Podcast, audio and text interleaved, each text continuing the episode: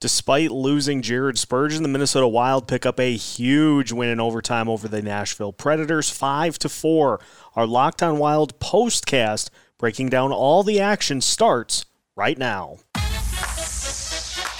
You're Locked On Wild. Your daily podcast on the Minnesota Wild. Part of the Locked On Podcast Network. Your team every day.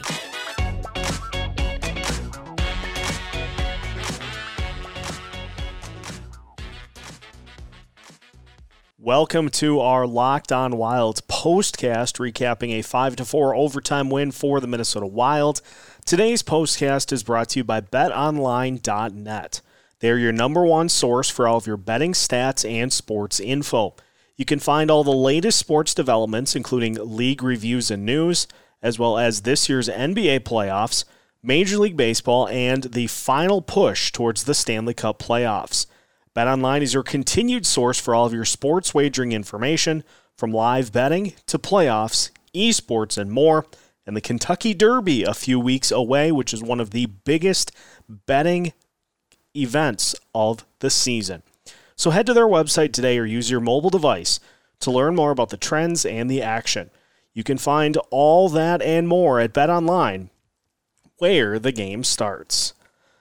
Let's start first and foremost with the fact that I am relieved that uh, the Wild do not have to face the Nashville Predators anymore this season. Uh, we saw a pretty good example of the back and forth dynamics with these two teams. And, you know, this is a huge win, first and foremost, because of the fact that the Wild were down Jordan Greenway, Marcus Foligno, Matt Dumba, they lost Jared Spurgeon, also missing Matt Zuccarello. And so, factor in all of those things. This is a very quality win for the Minnesota Wild that keeps them on pace with the St. Louis Blues for uh, points to try to determine who will get the uh, number two seed in the Western Conference playoffs in the Central Division. So, obviously, uh, a big one for the Wilds. A lot of good to pull from this game and uh, an interesting goalie dynamic that I think we've seen play out uh, for the rest of the season. So, first and foremost, we start with the special teams. It appears as though the Wild's power play really did find something by putting Kirill Kaprizov and Kevin Fiala on that top power play unit. And I know they were down Matt Zuccarello tonight, but uh, the Wild power play did uh, get a couple of power play goals here this evening. And so I think, despite a couple of the power plays not looking super good, I think it's safe to say that uh, they've found a mix that works with that top power play unit. And so I'm comfortable enough with it to say, I think this is something that can stick uh, going uh, going forward. And so I'm I'm excited to, you know, see how that power play plays out the rest of the season. Now, the penalty kill, on the other hand, I think we can also point to um, what goes wrong when this penalty kill unit is giving up goals. And tonight, it just seemed like the uh, the Wild stopped attacking on a couple of their penalty kills, which led to Nashville goals um, as well. So as long as this uh, penalty kill stays aggressive and uh, is continuing to attack the puck, I think they'll be fine too. Obviously, the big storyline in this game is the health of Jared Spurgeon, who took a uh, shot up high and uh, ended up leaving the game and not returning. Now, there are two ways to look at this. He is injured to the point of not being able to return to the game, which is a concern.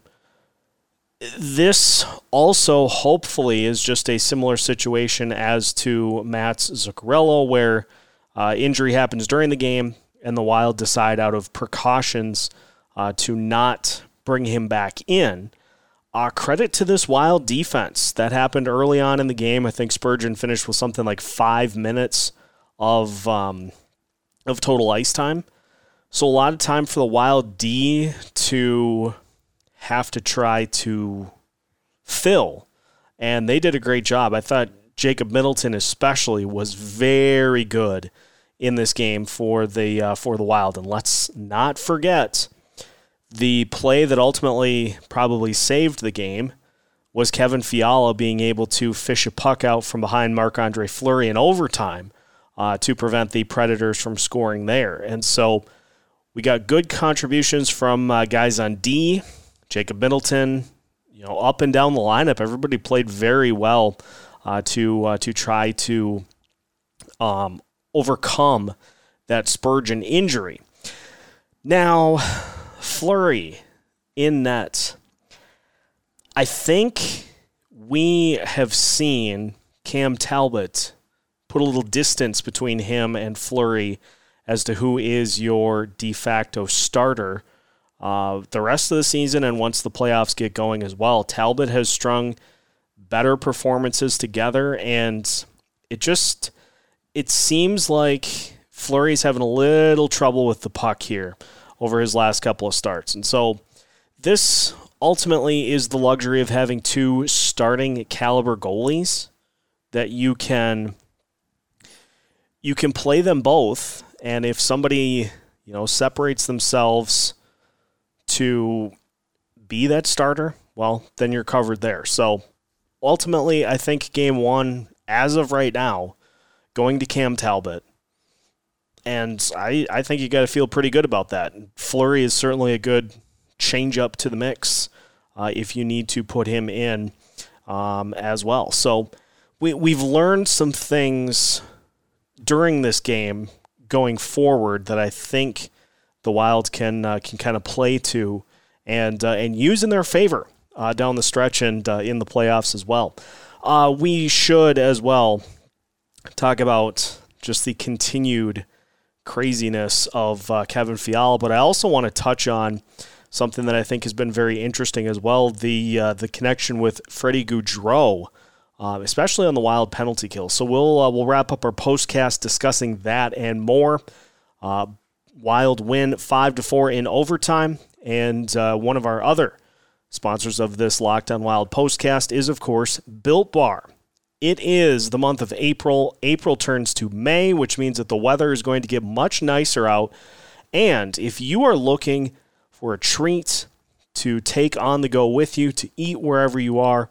Built Bar is here to help. And if you haven't tried their puffs, you are missing out on one of Built Bar's best tasting bars.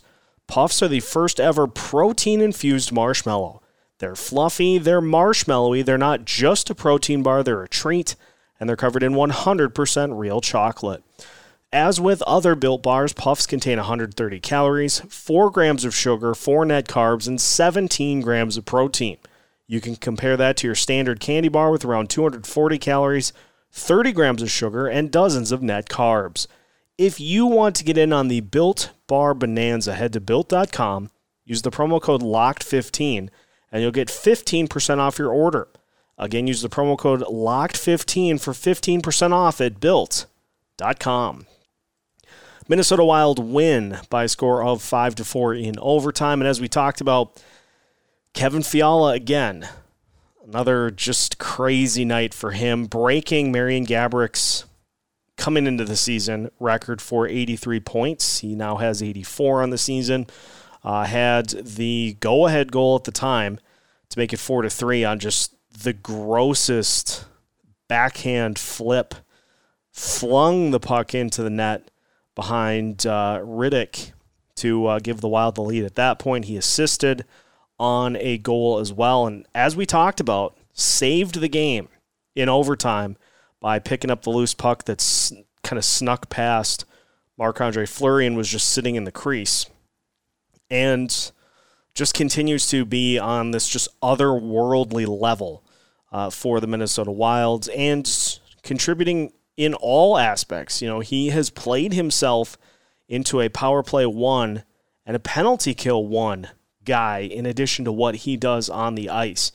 And part of the thing I think that has started the turnaround for the penalty kill is the fact that him and Freddie Gaudreau kind of meet teams at the top of the zone and can, uh, you know, impact the play to the point where when it's clicking, the Wilds can clear and can move the puck out from there. So good, a, another just outstanding game for uh, for Kevin Fiala, continuing to impact every layer of the game every time he's out there on the ice, and had the gross the gross goal, the gross feed to Joel Eriksson Ek, um, lasered one across to the other side of the crease, and Eriksson Ek able to um, pitching wedge one up over Rittich in for the goal. Joel Eriksson Ek has had uh, some very nice performances here recently as well, missing his two line mates. He has been playing with uh, just any teammate you can think of on that third line, not having Jordan Greenway and uh, Marcus Foligno out there with him. So that's been a little tough, but Eriksson Ek's a pro. He'll uh, he'll do what he needs to do in order to uh, in order to get the team a win. Just like Nick Bjugstad, who had the power play goal to uh, give the Wilds the early lead. Bjugstad slotting in to Matt Zuccarello's spot in the lineup, and he uh, he did fine. He did fine up there on that top line. Kirill's obviously going to be the one kind of directing traffic, but it didn't really didn't really seem like um, like he got lost out there, which is just a testament to the uh, the depth that this team has. Zuccarello out, uh, Bjugstad in, and uh, he scores a power play goal. Go figure. So, all in all, a great win for the Wilds. Obviously, waiting to hear word on Jared Spurgeon. We'll probably have word by the time we get tomorrow's episode posted. So keep an eye out for that. And the Wild host the Arizona Coyotes on Tuesday with another good opportunity to put pressure on St. Louis uh, as they continue to angle for that two seed in the West uh, in the Central Division. So, a lot to keep an eye on, but uh, of course, Locked On Wild will do just that. So, make sure that you subscribe to Locked On Wild and follow us on social media. We break everything down for you, and we'll keep you as up to date as possible on your favorite Minnesota hockey team. That'll do it for today's postcast. So make sure that you are following us with new episodes every Monday through Friday as part of the Locked On Podcast Network.